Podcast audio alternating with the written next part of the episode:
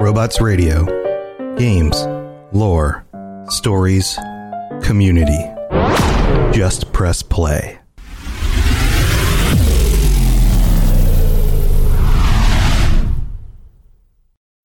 When you need mealtime inspiration, it's worth shopping Kroger, where you'll find over 30,000 mouthwatering choices that excite your inner foodie. And no matter what tasty choice you make, you'll enjoy our everyday low prices, plus extra ways to save, like digital coupons worth over $600 each week. You can also save up to $1 off per gallon at the pump with fuel points. More savings and more inspiring flavors make shopping Kroger worth it every time. Kroger, fresh for everyone. Fuel restrictions apply.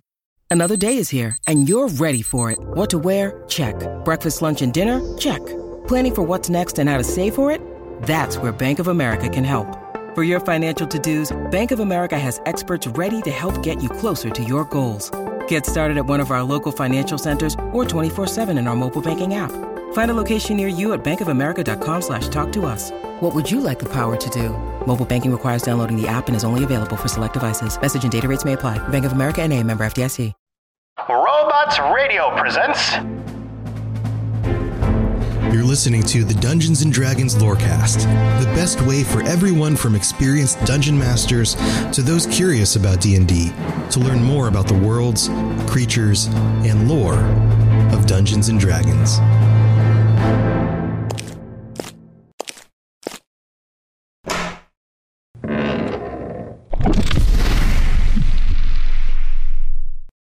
Hello and welcome to the Dungeons and Dragons Lorecast. My name is Sergio, And I'm Mary. and we are here today to discuss one of the it's it's spooky month. We we addressed that last week, and as such, we're going to continue covering the spookiest of the spookies in D and D lore. And so, you brought this to the table. You're like, I want to talk about this. Uh, one because like it's it's slowly going to be incorporated into your own campaign that you're playing you know yourself. Uh and so you're like i kind of need to do the research anyway. You know it's super interesting and it It fits into the theme. And so yeah we're gonna we're gonna dig into it. What are we talking about this week mary? We're talking about my favorite horrible place. Um, favorite plane of existence. Uh, the irs headquarters? Oh God, no, it's not that evil. Come on now. Come on now. like just We're fantasy fantasy evil not- Fantasy evil, not IRL. We're which can- yeah. escaping reality right here. That's what we're doing. Uh, we are going to talk about the Shadowfell. the plane of shadow Plane of Shadow. There are so many aliases. all like the evil things and creatures and people do, right? Like next Yeah. week, spoiler alert, we're talking Asmodeus. Like this dude has so many nicknames and they are all dope AF. Like they are the coolest nicknames. Well, Shadowfell's nicknames aren't as cool. They're just kind of redundant, actually.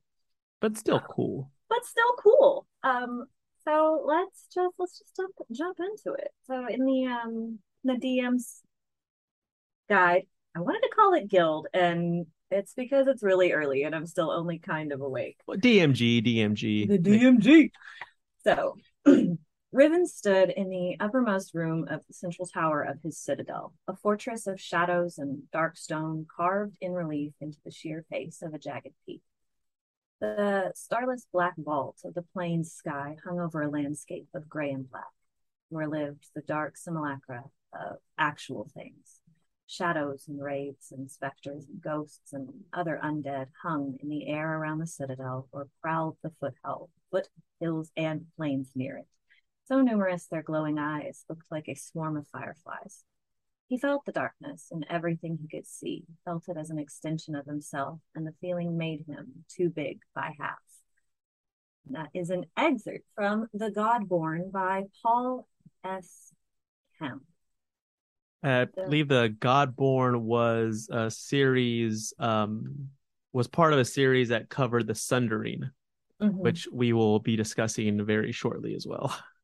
Oh, good. That that also comes into play at some point for you know everything. Everything, yeah. I was gonna say like we're gonna we- we're gonna cover it because it, It's, It's- important. yeah, it's pretty like widespread sort of cataclysmic type event. Mhm, mhm. So the Shadowfell, aka the Shadow Deep, aka Shadowland, the Plane of Shadow, and the Demi-Plane of Shadow, or just Shadow. Just shadow. Like so it's Shadow. like insert like you know modifier here of Shadow. shadow. yeah, shadow. That's that's it. That's all you need to know. So the Great Wheel of in the earlier versions of the Great Wheel of Cosmology, it was a subplane or just a demiplane. Um, these are made up of protomatter that kind of floats around the ethereal plane. The largest one of these is called the shadow plane.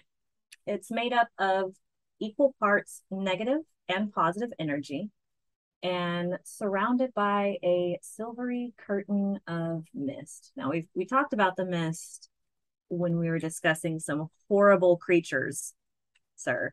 Yeah, in in regards to the uh the Ravenloft setting and or like Mhm. you know Mhm. the demiplanes of of dread, Yes. Barovia, Darkon. Right. These are that. those magic teleportation mists. In revised versions of it, Shadowfell is considered a parallel plane to the uh, prime material plane, existing similarly to like the flip the Fey Wild does. Um, it's a reflection of the material plane, but unlike the beauty and all the flourishing life in the Fey Wild, it's the polar opposite. A desolate place, completely bleak, dismal, filled with death and decay. Sounds like Oklahoma. Uh, Just kidding. One of my best friends lives in Oklahoma. It's a lovely place. I'm visiting there next month. I'm visiting there next month, in fact. And it being and being from Texas. I feel like I not only morally obligated, but legally obligated to make that statement, even if I It's- believe it or not. It's true. They take away your uh your Texan card if you don't Like talk at eh, least yeah, a little bit of shit about Oklahoma. at least once a week. Like, and it's Saturday, so I needed to get it in. right. Just get it in on the weekend and be done with it. so in the world tree variation of cosmology, um, it exists, the Shadowfell exists with the prime material plane. They touch at all points and even have the same basic geography. Um, but the only access to it is through really, really shady areas or using the using the shadow walk spell or at night. Um, the way that I was able to kind of make it make sense to me is think of the upside down from Stranger Things. Yeah, okay, it's all that the makes same thing, but there's the one side and then there's not. Like the darker side's the you know parallel of it or makes a lot of sense. yeah, mean, like a reflection. feel i mean as as much of as there is a connection to d&d in stranger Mhm. things with you know the Yep. the creators being fans of the game Mhm. it's not hard to you know theorize that perhaps the upside down was inspired Ab- by shadowfell And the more I read it, I was like, oh yeah, totally. Oh, definitely. Oh, it's fine. But I mean, that's what D and D is. We pull from everything and everywhere, and then everything pulls from it. And there's not a not a lot of bitterness about it. have you been on twitter lately I try to avoid it sometimes because I just don't have it in me. like just have fun it. Gu- like, like- guys and gals and and and non-binary folks let's just have fun hmm It's that Just have- meme of that. It's just one of those little hand drawn memes where someone's pinching the other guy's mouth shut. So shh, let people enjoy things. just just have fun enjoy it. Um, so these portals to the Shadowfell um, occur naturally. Uh, the natural occurring ones are called vortices. Uh, they exist in areas of heavy darkness and shadow and are very unpredictable. They don't stay in the same spot for very long and they're not open for any specific amount of time. So you can't really tell where you're going to end up where you're going to come back out of it or how long it's going to be there. It's just the best. It's such a sweet little place to go visit and vacation, you know. like a it's like if you can't get a home in the Poconos, like a summer home in the Poconos, like try try Shadowfell. Yeah, exactly. That should be uh, I should work for the tourism bureau for You should. Shadowfell. Is there a right. Shadowfell Tourism Bureau? I could start it. I mean you could start it. that's really it's kind of like podcasting. You fill you know, you find a need and you fill that niche. Yeah. So Yes, exactly. So people could use the Shadowfell to move rapidly from point to point, kind of like fast teleportation or fast traveling um, on the material plane. And it can be done by skirting the uh, edge of the Shadowfell. And but the more you do this, arriving exactly where you want to becomes less and less and less precise. So the further out you're trying to skip, the less likely you're going to end up where you were trying to. Um, some travelers have even gone as far as to reach alien worlds, like, excuse me, like Oerth. Is it Oerth? Oerth, yeah. Oerth? It just seal sounds. The uh the Greyhawk Earth. Been able to reach that through traveling through uh, Shadowfell. So in the year 1385 DR, um, the year of the blue fire, there's going to be a lot of year titles in this, by the way, and I was excited because they are great. Yeah, they're all fantastic. They're all fantastic. Like, oh, I know what happened then. Um, Shar, the goddess of darkness and night, orchestrated the death of Mystra, the goddess of magic. And this caused the spell plague, which we talked about a little bit in the Thay episode. And um, we will be covering in depth very soon. Yes, yes, yes. When this happened, um, the planes kind of collapsed into one another. Um, Shar was able to manipulate some of the necrotic energy from the negative energy plane into the shadow plane. This power combination began drawing in souls of the dead to this newly altered place. So they now had to pass through Shadowfell to get to the fugue plane um, and be judged for their final time to see where they went after death. Um, she called this new creation the Shadowfell. Um, it was from the Shadowfell that all shadow magic and necrotic energies were pulled until the time of the Second Sundering. So that's where all the dark stuff went. Anybody that died, that's their limbo of sorts, I guess. So, kind of know a little bit about what it is. Um, so okay, so I I shadow walk into the shadow into the domain of shadow, the the mm-hmm. plane of shadow, mm-hmm. the uh, archipelago of shadow, the peninsula of shadow. What what am I going to expect? What what should I expect, expect when I get there? Well, if you're looking for bright sunny beaches, this is not the place for you. Mm, okay. None Check. of that. There's no sun, no moon, no stars decorating the in- inky depths of the sky above. Um, only an endless void of black and darkness up there. All of the colors from everything in the world are faded and muted shades. Everything's kind of black and gray and white. It's very dim, very dismal, and just not not real welcoming or warm there. Um, your light sources only illuminate half their normal distance while there. However, it can be seen at up to 10 times its normal range. So you only get half the light, but you can be seen 10 times further away. Oh, how Similar... convenient for for scouts. enemies yeah. or any of the horrible abominations that live there. Yeah, it sounds great.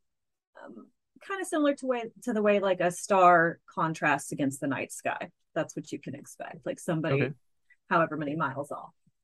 Um, even using like shadowy illumination, like um, a lantern that burns shadow light oil or using the darkness spell, can still be seen further away than normal, but not as far. It's only about five times as far as the normal distance there. Your flames and fires are going to put out less heat, um, and spells invoking fire and heat are less predictable and have a tendency to fail. Okay, so using 5e rules likely rolling at disadvantage every time you use one of those spells. Absolutely. Absolutely. Or unless the DM's a little bit more twisted like me and just chooses without telling them that it just chooses which ones. Uh, yeah, I mean you could do a, like a percentage sort of thing. Mm-hmm. Flip a coin. Did it work or not? 50-50. 50-50. I love a 50-50 shot. It seems like there's higher stakes to me for some reason. Um, so gravity and time here though exists the same way in the Shadowfell as it does in the prime material plane. Um, it has this wonderful ability to just kind of morph magically, changing its like the surface of it, not necessarily where things are, but mountains rising and falling out of nowhere um, and shapes of general areas kind of changing a bit because of this, this landscape is kind of a twisted, dark echo of the prime plane. When you initially enter the shadow plane, your surroundings are going to be quite similar because these portals kind of reflect where they are in the opposite, um, on the other plane. But the further out you travel, the less familiar the landscape becomes, and it diverges rapidly from the uh, from your starting point in different ways with each subsequent visit, which made it impossible to map out. So you, there's no sun, and you have no way of knowing where you are or how to get around there because you can't get a map. It's kind of just a risk all around. I love it. As a DM, it's amazing. As a player, it's endlessly infuriating. And also kind of fun. I Oh, like yeah, I the mean- dark stuff. I mean, depends on your table though, I guess. For sure. So landmarks there are typically recognizable, but are somewhat different. Um, they're altered in weird ways, like maybe they're constructed in a slightly different way or made with different materials. Maybe they're in a like a different location, even, and or in any condition from its actual current condition, brand new built, to these are ancient crumbled ruins and what the hell happened here. Um, these similar sites are called shadow analogs. Because it's constantly changing, there are frequent earthquakes as well in the Shadowfell. So you got just we're just adding more horrors in there to mess with people. There is so much. It is never boring. it's like okay, so we got this spooky place. It's like no light, like devoid of life, like Mhm, like mhm. think just decay and death. Uh, and like already like okay, spooky. And then like all right, now there's a bunch of like other like stuff on top of that. but then- also the land itself wants to kill you. So The terrain wants the wants you to terrain die. is out to get you. All of it's dangerous.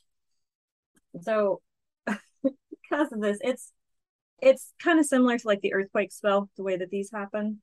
So for people traveling um, on the ground as these shadow quakes happen, um, they could also disrupt if you're casting like shadow walk spell and or just happen to be traveling and just kind of you know dump you out somewhere else in the shadowfell in the middle of it changing. It's just like no well you happen to be in the wrong place at the wrong time and the new location it's likely likely not close to where they were headed in the first place. So it just somewhere random in this wonderfully dark place some some places in the shadow plane seem to have stronger ties to ne- to the negative energy plane. Um, and the undead things that you're going to find there that like to drain away life. These areas are sometimes referred to as dark lands as well. Um, they're extremely dangerous. Unprotected unprotected visitors would have their life force sucked from them. From the second they enter your life force just starts draining um, if you don't leave quickly enough, you would end up as nothing but a pile of ash.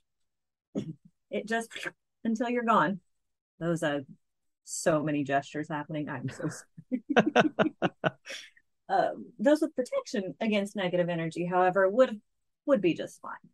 Luckily for travelers, none of the um, vortices, those permanent portals, um, opened up into these places, keeping folks safe from both suddenly appearing there and also from things from their from you know the uh, darklands coming through to the prime material plane because that would also be problematic although that is that would be a good adventure hook one of those random Somehow, yeah. up. I mean, Mhm. it's got like heavy like uh Elder Scrolls 4 Oblivion vibes, you know, the Mhm. portals opening up and all the um all the awful all the fiends, yeah, all the awful coming through. Uh yeah, I, I love it. um, certain types of locations on the material plane often had these echoes in the in the dark darklands so there was like certain types of places that you could expect would send you there um, haunted battlefields burial grounds or places that were um, used as necrotic foci so just places where they was a lot of that energy concentrated other types of echoes occurred um, in areas parallel to cities and towns on the prime plane uh, but they were nothing more than like a mirage. Um, people would see familiar places and faces they recognized through these odd mirage mirror type things. Structures would appear to be destroyed or altered or just something else in their place entirely. And they reflected living things as well, though these living things that they could see the reflections of appeared like nightmarish, but still recognizable. So just kind of walking traveling and you come across a weird mirage and as you look at it you know that it's you but it's not you You're not quite right that's where you throw in those horror tropes the too wide smile or the too many joints on the fingers that send chills up your spine oh, yeah, yeah, yeah. no thank it. you no thank you i'm excited to use that against my players sorry guys not sorry um passing these things can be fantastic. Basic necessities are also available here. You can, you know, you could live here. You totally could if you wanted to. Um, food, water, air, all those amenities are available in the Shadow All those, all the all, amenities, all the things, all the things you need. Yeah, Food, so, air, and water. What else could we know? I mean, Human if, if connection, pa. Love, You say that now, but it's it's okay because as time passes while you're there you lose the capacity to experience emotions anyway so you won't care after oh so okay so it takes care of that for you. It takes care of that for you. Um these you know these these foods and stuff are, are i'm sure they're fine if you're into food that oozes dark blood from it. Um never being warm or air that smells absolutely horrid at all times like if you're cool with that you know go ahead um, visiting there, you couldn't ever actually feel warm. Like it's just not a thing. You cannot get warm, which is one of my least favorite feelings in the world. By the way, I don't like feeling cold. Um, and you also would be feeling as though you're being constantly watched, or people would see and hear things that weren't actually there. So, hallucination, in addition to all the other wonderful things like constant paranoia. Yeah, constant paranoia. There is a there is a chart for it as well in the DMG that you can roll for. That kind of which of these horrible things do you have to deal with while you're there? Nice. It's lovely. Um, so it it's a constantly unsettling place that with time would change living things. Uh, some visitors would have certain traits, vulnerabilities, and their abilities augmented while there. Like just being there in the shadow affected you and could affect you permanently. And as time passed, that's when those emotions started fading away as well.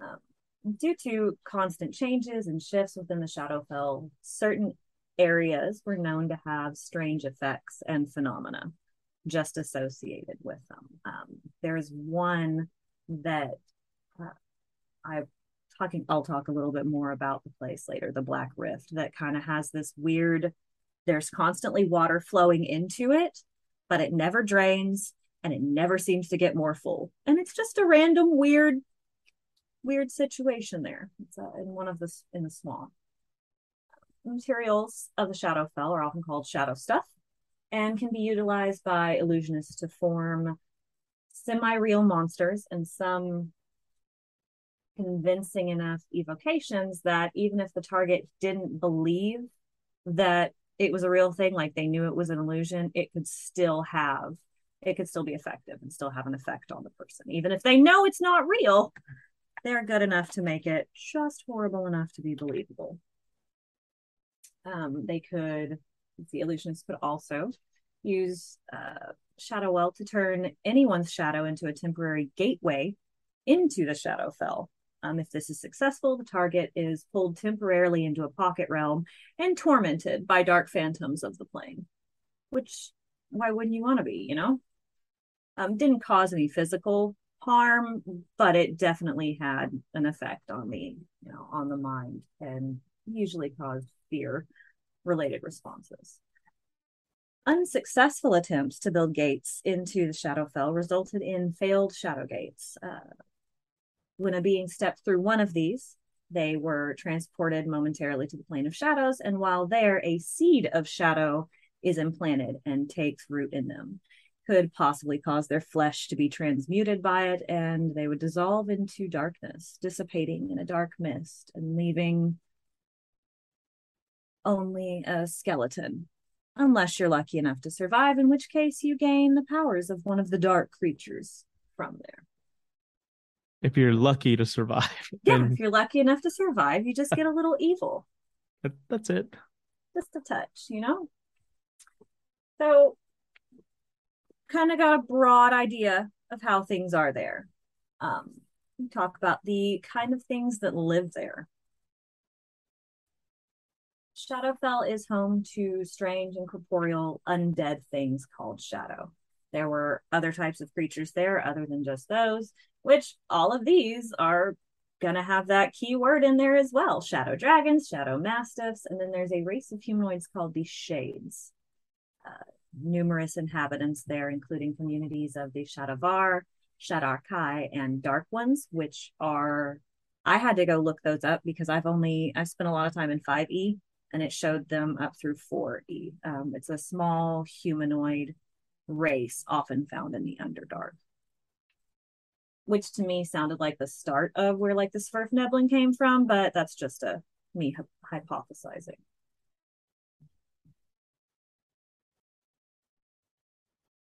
Um, most dominant race of beings on the plane of shadows are the shades. These are the ancestors uh, to the Netherese, which are an ancient human, an ancient race of humans that resided there in their floating city and acquired abilities from being immersed in shadow essence for so long. Uh, Sort of like you say, you gain a little bit of evil. you just get a little evil after you're there for a while. Yeah, you just got to adapt or become a skeleton. I mean, seems pretty simple to me. Uh, Malaugrym had an advantage on the shades. This is another race of things there. They had some advantages over them um, as they had shape shifting abilities and were nearly immortal unless they were actually killed by something. So they could live forever. Object in motion stays in motion, I guess Yeah. thing that's alive stays alive until it's killed. However, they had small numbers. They struggled to master interplanar travel and were fiercely independent, which made them less effective um, than the shades are. Shadow demons were there. They were, uh, find them there, uh, responsible for creating the Krinth by inbreeding, interbreeding, excuse me. Good lord. By interbreeding with the Netherese. Uh, Shadovar also bred these so these things I thought were horrifying, and I absolutely love them. Um, Of course. They It- shadow as as per your brand. horrible things.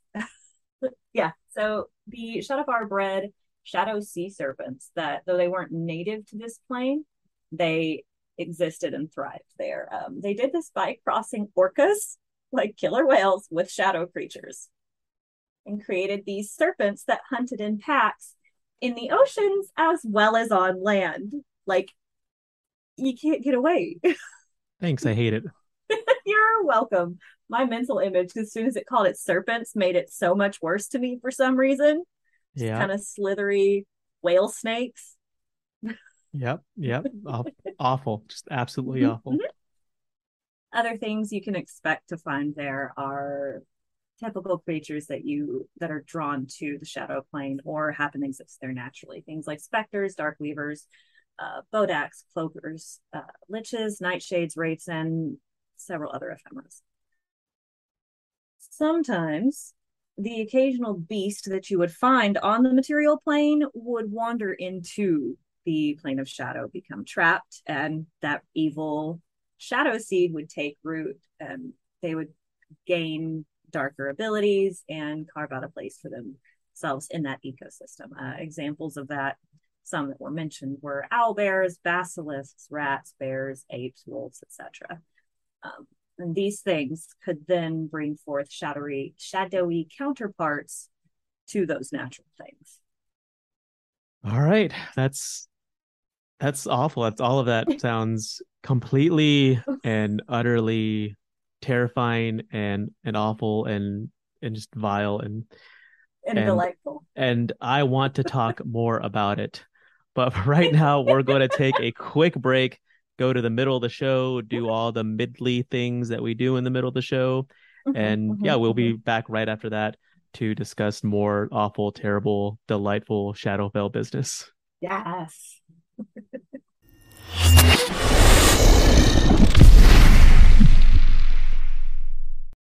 Welcome to the middle of the show where we do all sorts of fun stuff. We thank our patrons. We take a look at recent Dungeons and Dragons news and happenings. Uh, we also head to the other DMG, the DM's Guild, to see what kind of homebrew goodness we can get into. And starting this week, we're going to try something new. We're going to sort of mix it up for you. Uh, Mhm. And we're going to actually talk about our magic item of the week during the middle of the show as opposed to the end. So, first and foremost, let's thank our patrons. Uh, we want to thank all of them. We want to thank folks like uh, the dog Indy, uh, Mhm. Coffee Bean, Daniel P, Remington Cloutier, uh, Peter M, uh, who just upped his uh, his uh, subscription or his his support for us. Uh, thank you so much for helping the show in a financial way. Uh, you know, all of those funds go back into making the show bigger and better.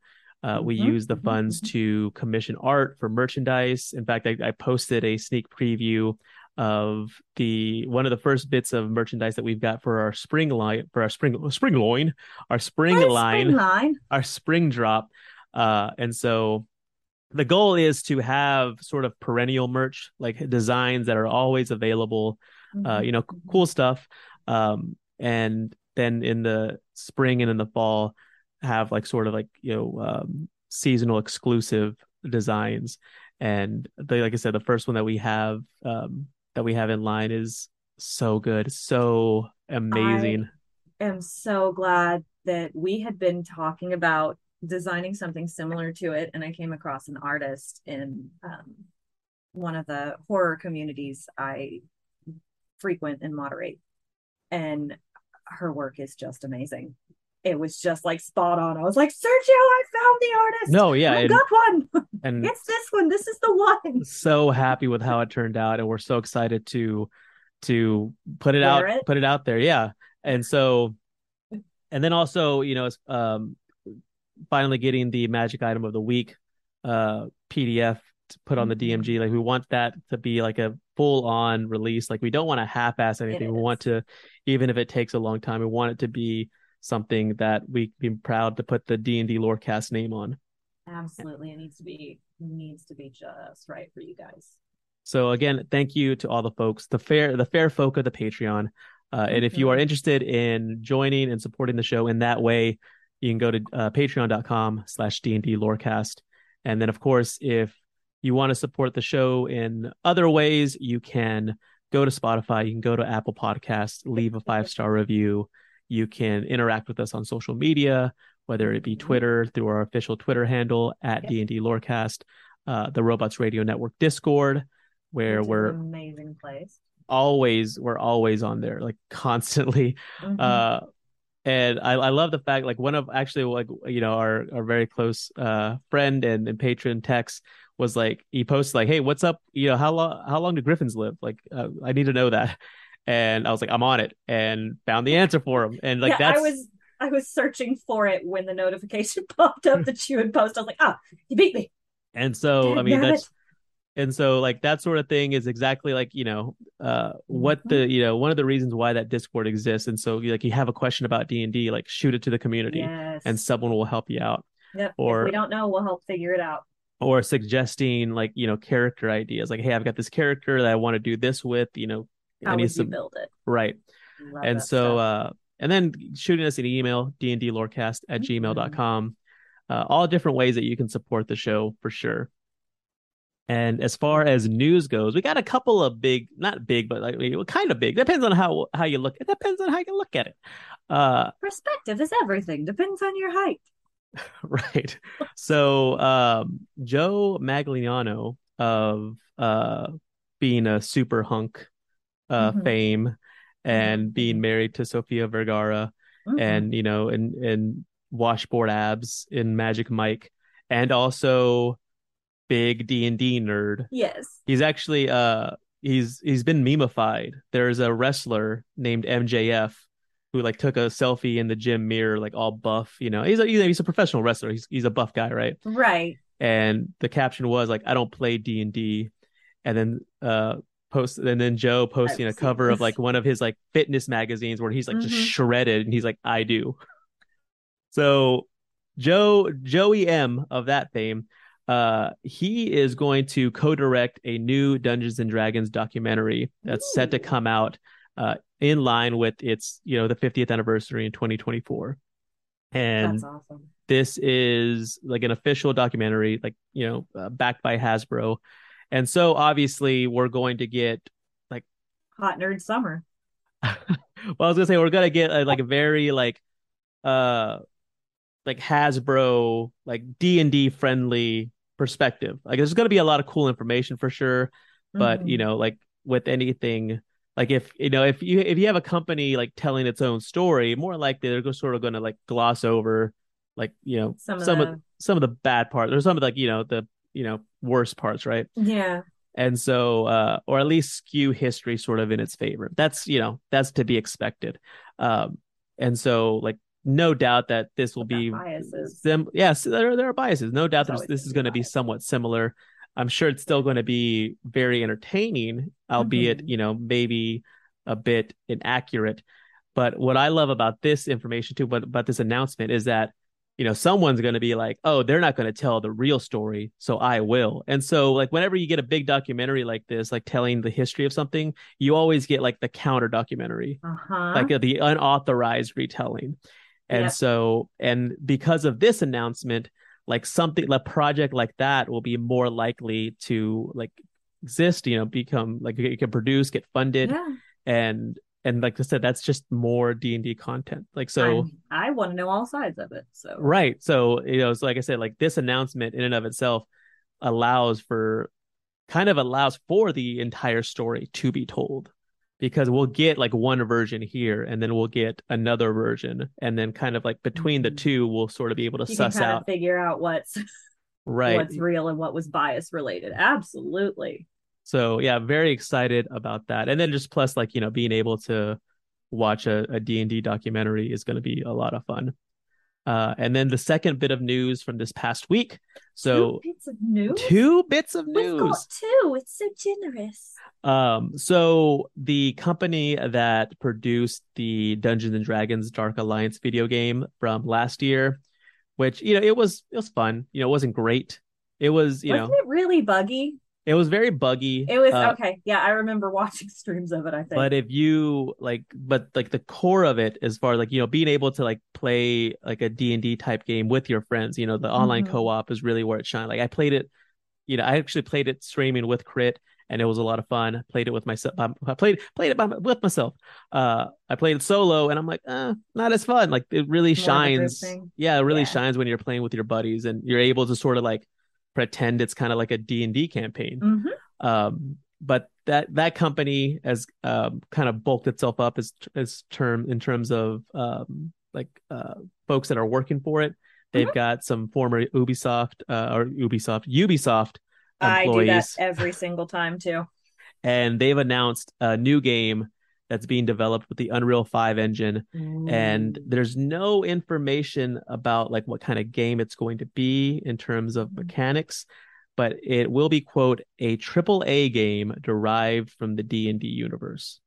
So does that mean like an open world sort of you know game a la like grand theft auto or the witcher or cyberpunk you know That is it amazing? is it a more like you know like linear type game? Like triple a means like top of the line. Like those are like the big like releases. Like those are the ones that you know like folks wait for. You're um, waiting for for years and teaser trailers coming out, Right, and so- fantastic stuff. Yes, and so amazing. that's been announced. And so uh in addition to that announcement they also announced that Baldur's Gate 3 is confirmed for a Hmm. full launch next year. It's been in early access, I think, since like 2020. And I'm not. I think maybe. well, I I didn't want I didn't want to mess with it because like you know, early access means like you're essentially play testing it, Yeah. and you know I didn't want to play test. Uh, I'll play test a TTRPG all day long, I don't want to play test I'm a not- play test a video game because I was like, you know, I I just want to I want to play the complete product. I want Yeah. to. I'm one so- of those two. I'll wait on so, some of them. There's been a couple that I've been like, yeah, I'll play test that. Let's go. but wait no more because it's coming. It's a full launch in 2023, so that that that should be very exciting. I remember watching the initial uh, teaser for it Yeah. and just like mind flayers, freaking out for sure. Uh, did they mention like what time period? Like It did not mention. It did not mention that. a time no. frame. Oh, okay. Just next so year sometime. but yeah so i mean it would in 2023 like it i think it launched the early access in october of 2020 like fall of 2020 so i mean we're looking at like two to three years of like early them. access so it should be a freaking perfect game by the time what I'm it comes saying. out If they've had that long to, yeah, they've had that long to look at it and work on it, then hopefully it'll be top notch. And of Top shelf. course uh and of course take uh or check out uh d&d beyond for like Mhm. different articles they've actually just posted a few articles about artificers you know like how you know how to build them the best magic items sort of stuff like that so if you're interested in that class definitely check out the d&d beyond website because it'll give you a it'll give you a few pointers for sure It's just there. I would say that that's a they've got a lot of really great resources on class information and build information and stuff there that is just absolutely fantastic. and of course the dms guild the the other dmg Right. since we are talking about the shadowfell Mm-hmm. Uh, there's one piece of work by Mark Altfuldisch, David Moore, and Hiten Dave. It's a bit pricier than what we normally recommend. Usually, like the stuff Mhm. we recommend is, you know, more or less about 10 bucks or less. This one's going to cost you, the PDF's going to cost you twenty four ninety nine, And there are also, uh, there's also physical copies, both soft cover and hardcover editions of this. Uh, but it is well worth it. It's got a five star rating based Mhm. on almost a hundred reviews. Oh, It is over 300 pages. From the that folks, yeah, it's I mean it's like it's a it's a chunk. Yeah. It's a chunk of a tome. The folks at Quill and Qu- uh, Cauldron present Mhm. Ulraunt's Guide to the Planes, The Shadowfell. Mm. So it's uh in-world introductions to various locales Mm-hmm. by the character Ulraunt, designed to inspire and create story hooks. Uh, details on three prominent Shadowfell locations: uh, Mhm. Gloomrot, Evernight, Thulth- Thultanthar. Uh, five domains of dread, including uh, that are uh, with each with a tragic sto- uh, story tied to a specific Dark Lord. Um, it's got uh, the fugue plane, an introduction to the nature of death, judgment, and the afterlife in the Forgotten Realms. Uh, deities and other powers. They explore five deities and give you nifty uh, tips for role playing them, uh, stat Hmm. blocks, awe Is it on our inspiring. wish list? Oh yeah, absolutely is. Yeah, one hundred percent. Character options for new playable races, 15 new Mhm. subclasses, and then of course a bestiary with 140 new stat blocks for monsters and NPCs native to the Shadowfell, to the Oh, Fugue Plane, uh, or the Domain of Dread. It's, I mean, it. Like I said, it's it's chunky incredible. boy. It is an incredible piece of work, well worth the price, well worth, uh, you know, well earned five star reviews. This thing is absolutely incredible. If you are interested in the Shadowfell at Mhm. all, this is a must buy. Yeah. I, I I I love it. I think it's fantastic. It's my it's my favorite. I just love the horror stuff. The spooky stuff. I love it spooky. And finally, how about that magic item of the week, Mary? What do you got for us? I went searching for something creepy and spooky and shadowy to go with our theme for the week, as All right, usual. fair enough. So, if you've ever wanted to steal somebody's shadow, like Always. Peter Pan stuff, yeah, right, and use it against them, right? Yeah. Why why else would I be stealing it? Right. I have Unless to use it item. against the person I'm stealing exactly. It from. I have the perfect item for you. That's It's a wondrous item, and it requires attunement, but it has to be by a Fae or a spellcaster, unless as the DM you rule that anybody can use it, which is probably what I would do. The scissors of shadow snipping. So with these iron shears, you can use one action and cause the shadow of a humanoid creature you can see within five feet of you to detach from its source. Just gonna cut it loose. Just- Just, You're free. snip, snip. You're free. Except they're not free. Oh, except if the creature is no. unwilling to give up its shadow, it does have to make a charisma save. Uh, 15 is the DC on that one. Retaining its shadow if they succeed. Um, whether or not the shadow is snipped, you can't reuse the scissors again until the dawn of the next day. So once per day, you can cut somebody's shadow off. So if you're successful, this detached shadow is rooted to the spot where it was snipped until you use a bonus action to cause it to behave in one of a couple ways. Um, either one is possible, but only if you can see it. So you can control its movements. It can make it, you know, move up to 30 feet across a solid or liquid surface.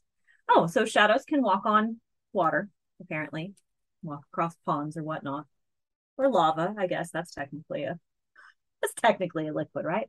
Any direction you you choose, including along vertical sur- surfaces there. Um, so provided you can see it the entire time. Um, it's harmless and unable to be harmed, and it is invisible in darkness. Doesn't speak, doesn't require air, sleep, or nourishment. Which this just sounds like taking it and moving it. No, I'm going to take your shadow and put it over there now. So now you don't have one. Like shadow timeout, right? Shadow timeout. Shadow timeout. Or you can relinquish control of it, at which point it becomes autonomous. The DM gets to choose what it does. Um, it uses the shadow stat block from the monster manual.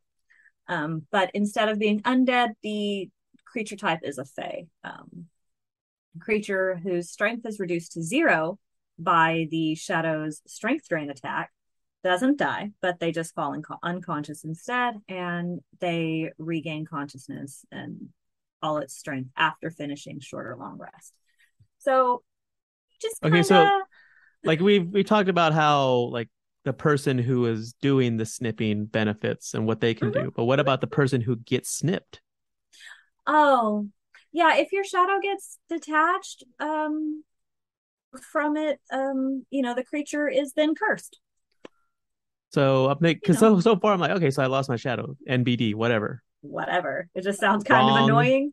Wrong. Wrong. If a shadowless creature is subjected to any spell that ends a curse, or if its detached shadow is reduced to zero hit points, the shadow disappears and the creature regains its normal shadow instantly. So once somebody knocks it out, it magically goes back to the to the original owner.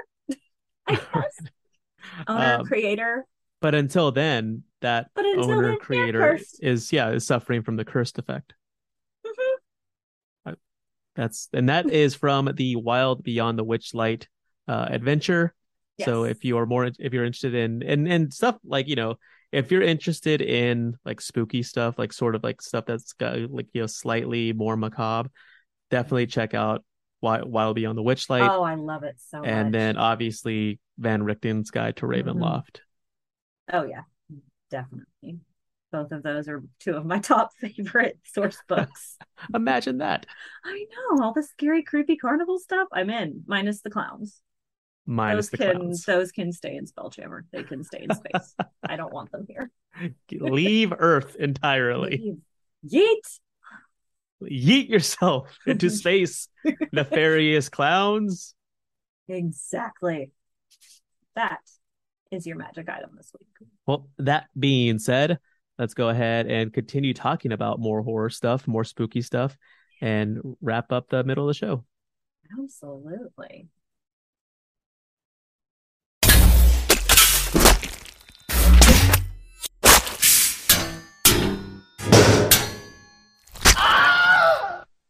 We have returned, so Mary, let's continue. Let's just jump right back into let's it. just let's just go. Um, so anytime there's a place, there's gonna be rumors and legends associated with it, and that's no different with the shadow plane. Um, so I mean- how did it?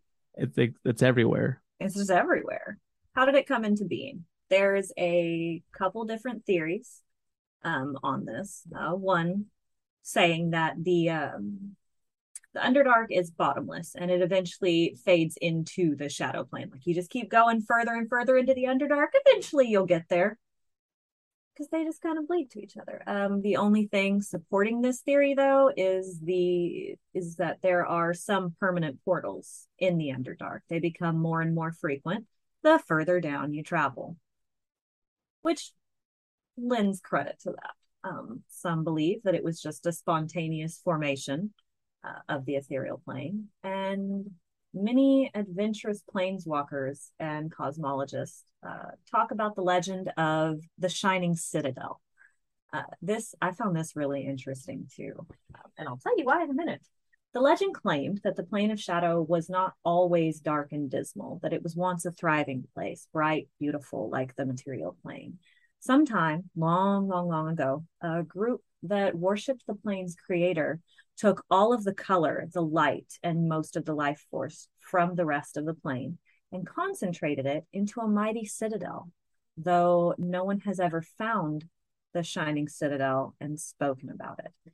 There is a legend, though, that those who venture far enough into the planes of shadow and never return have actually made it to it. Now, I found this interesting because as I was reading it, it made me think of the Radiant Citadel and made me wonder is that Interesting. is that the Citadel? I haven't didn't delve any further into it. So if uh, anybody knows or wants to maybe talk about it, we totally could. Um, but I thought that was an interesting little tie there. Um, so the various realms within um, the shadow plane, realms of different gods and goddesses. There's only three deities uh, that claim known deities that claimed um, the shadow plane as their home. One being Null, the draconic god of death. He had realms called the Mausoleum of Pain and the Mausoleum of Chronepsis. These were thought to exist at the same time, and I found that neat because Null is the draconic god of both death and undeath, as he himself is a duality. So then he has a duality of realms there. He is the Reaver, worshipped by evil dragons, and you know those that took lives and served him in this way were blessed by him.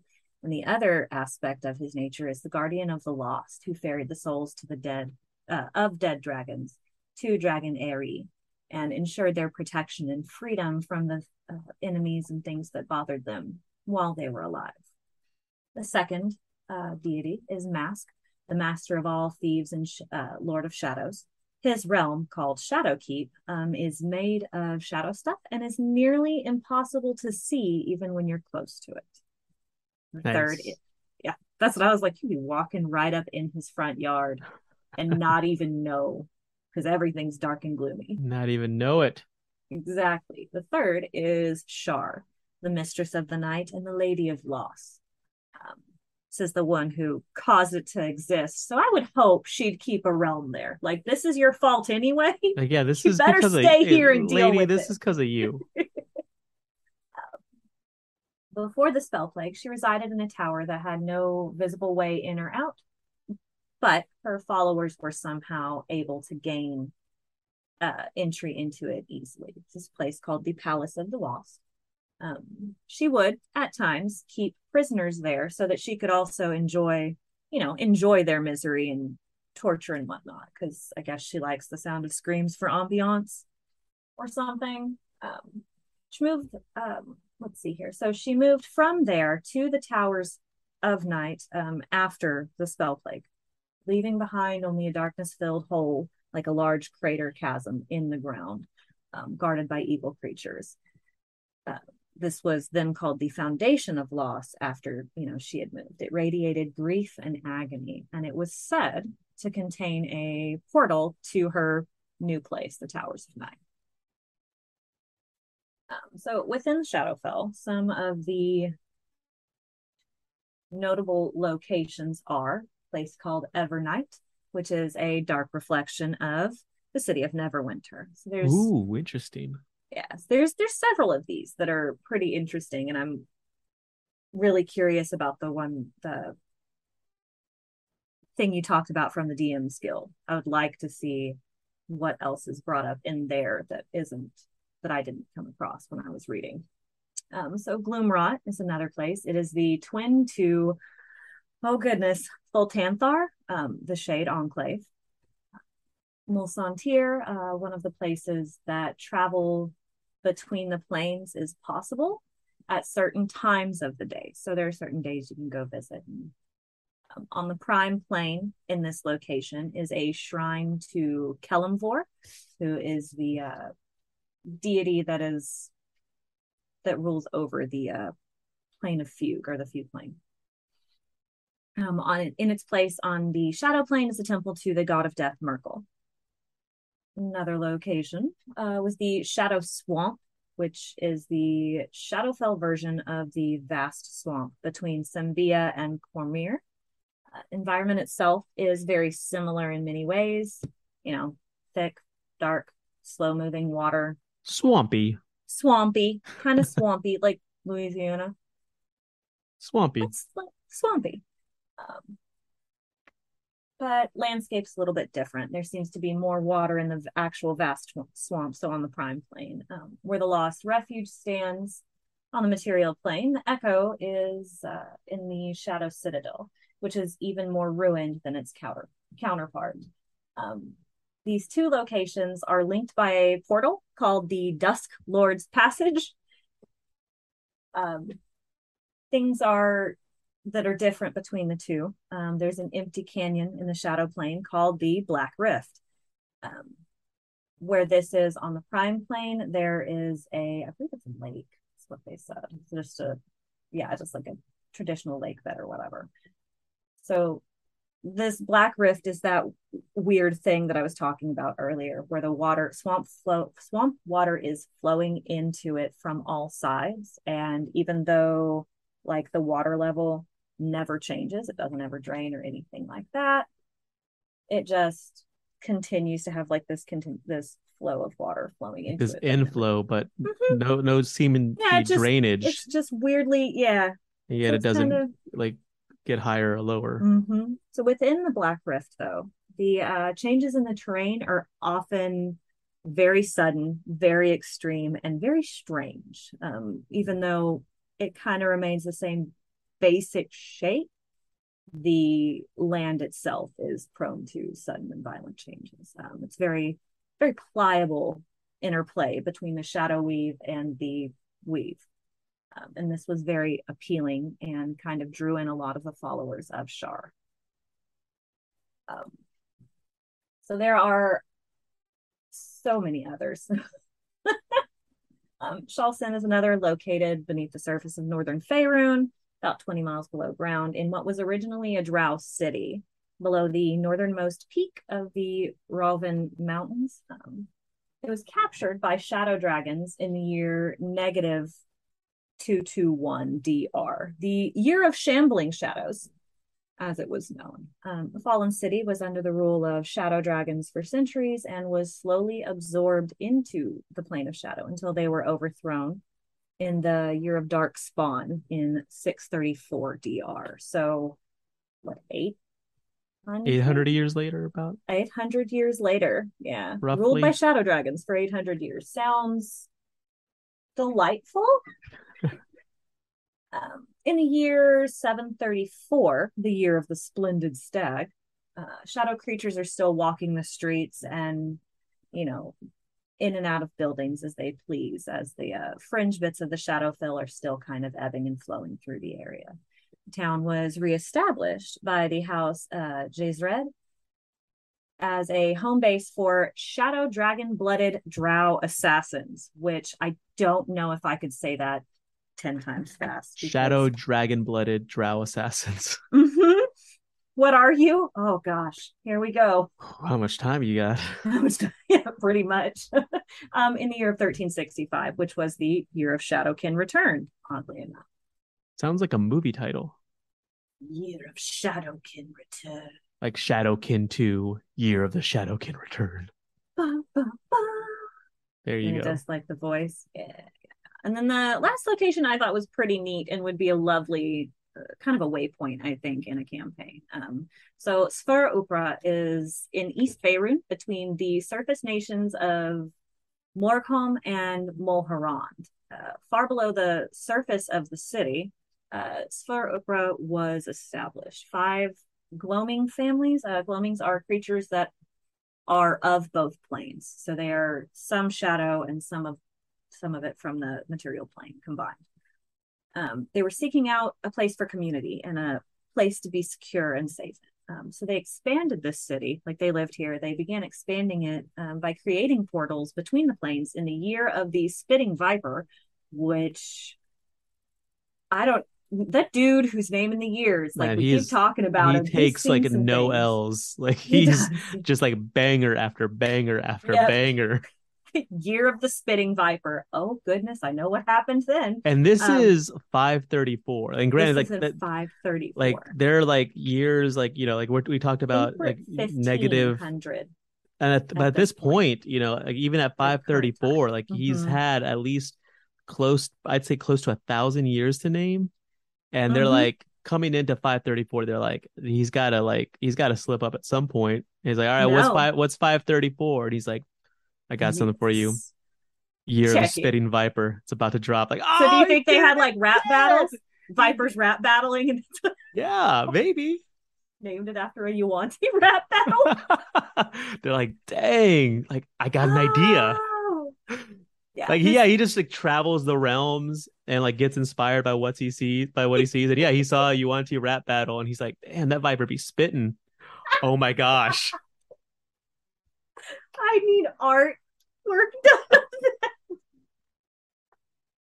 It's fantastic. Um, this place became a major, like a trading post between the two planes. So it's actually a known people come through from both sides. And I thought that was, you know, that might be helpful. Um, so in the Shadowfell, there are these dark little places, these little pockets where things are especially dark and horrible. They're filled with dread. Might call them domains of dread. Interesting. I don't know if you've heard of these. Um, I've dabbled. Definitely you've dabbled. in the domains of dread. I have. could wear that on a shirt. I dabble in domains of dread. Um, so in the far corners of the Shadowfell, dark powers created these demiplanes, um, and they served as prisons to both uh, to both trap the extremely evil creatures there and to serve as sustenance for these dark powers. One of these, you might have heard of it, a little place called Barovia. little like- place that Just a little valley place called Barovia, ruled by our favorite vampire, my favorite vampire for sure, um, Strahd von Zarovich. um, Dracula who- Dracula could never, bro. Dracula, we are team Strahd couldn't 100%. I don't know, although the Leslie Nielsen Dracula Dead and Loving It version might be.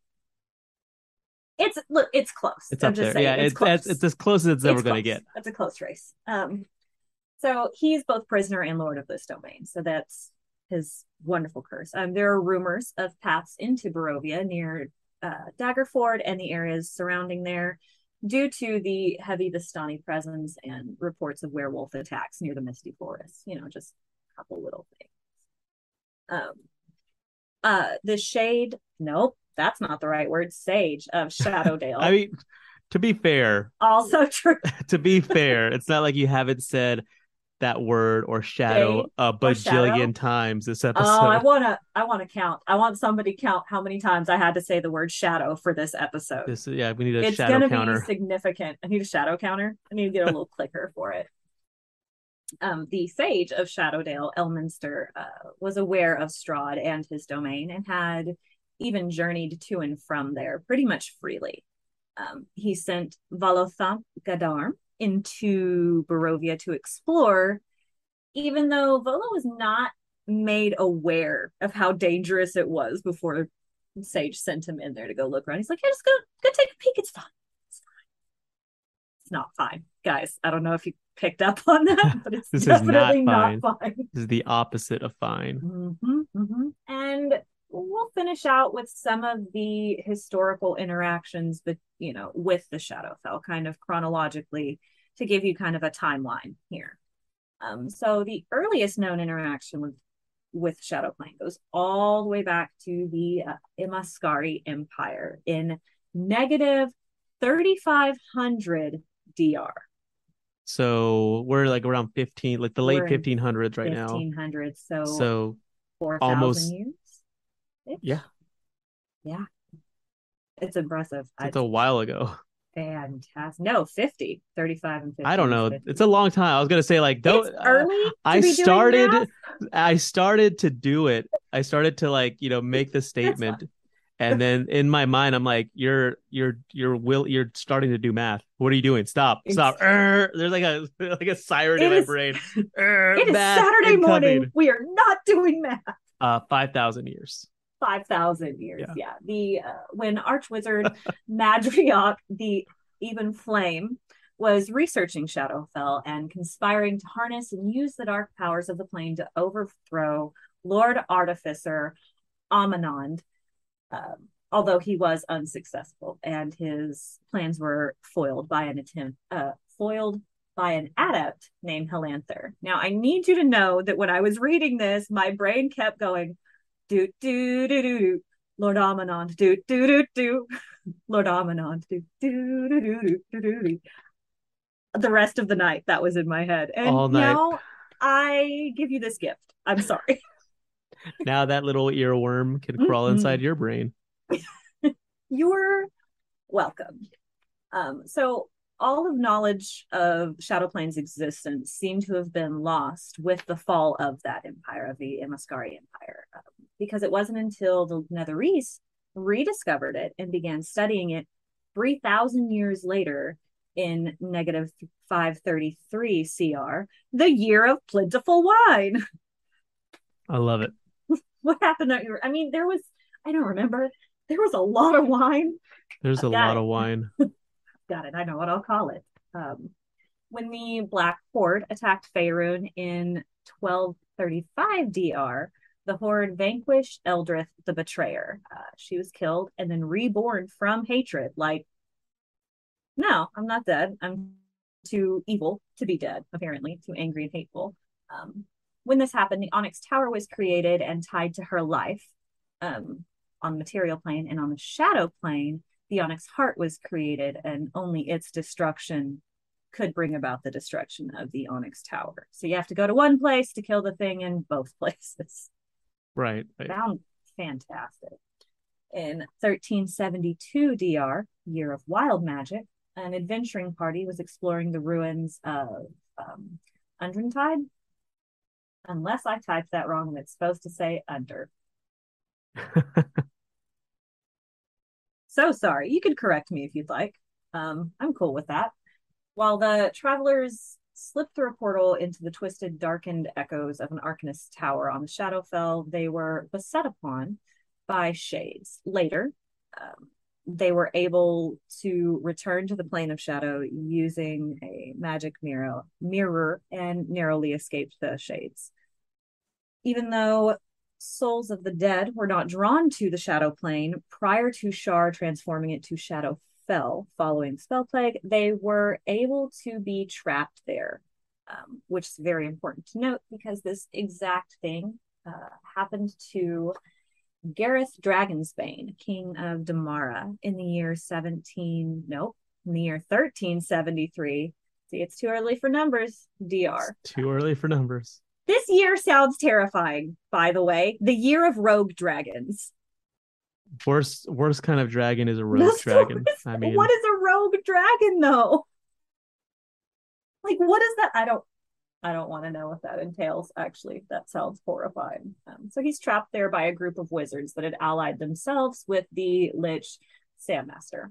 Uh, the following year, a phalanx of paladins led by the smoke drake Brimstone went there and rescued his soul. In the year of lightning storms, 1374 DR, a group of cultists plotted to tear apart the weave from the Black Rift. Adventurers uh, followed these Sharran and Cyricist cultists uh, back to their base in the Shadow Swamp, which we talked about earlier, and thwarted their attempts. During this, they found the Black Chronology, aka the Shadow Roll, which is not haunted or cursed sushi, by the way.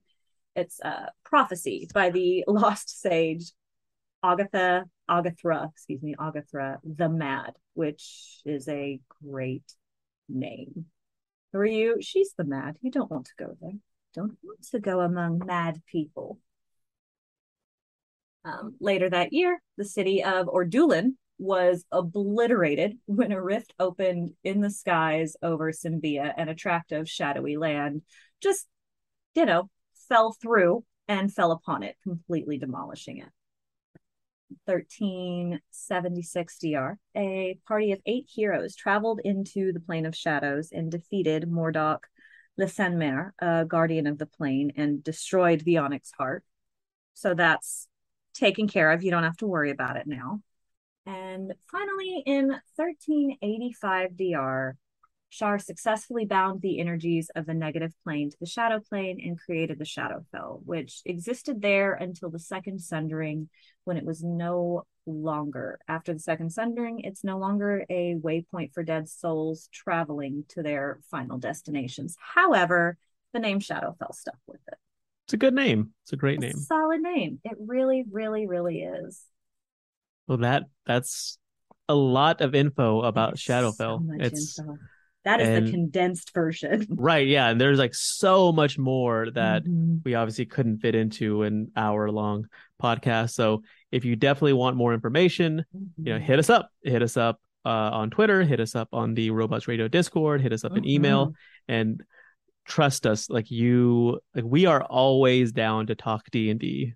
Like not an issue there. Like you, the you are not twisting our arms. I, yeah, I will talk D and D until people roll their eyes when I say the letters. Like okay, that's that's quite enough. Yeah, like Okay. Okay, Like, whatever. I do this nonstop. Yeah. Absolutely. So thank you once again for allowing us, uh, giving, allowing us into your life for this uh, amount of time. We hope that you enjoyed it. We hope that we uh, are allowed to do so again next week Yes. when we talk Asmodeus and continue the spooky season theme. Mhm. Um, but until then, thank you Thank once you again so for much. listening. My name is Sergio. and I'm Mary. Fare thee well, dear listener, and until we meet again, may all your 20s be natural.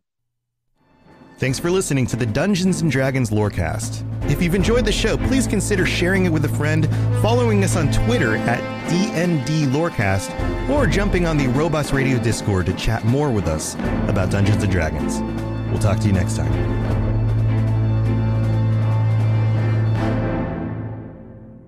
You've been listening to a Robots Radio podcast. Smart shows for interesting people. Check out all the shows at robotsradio.net.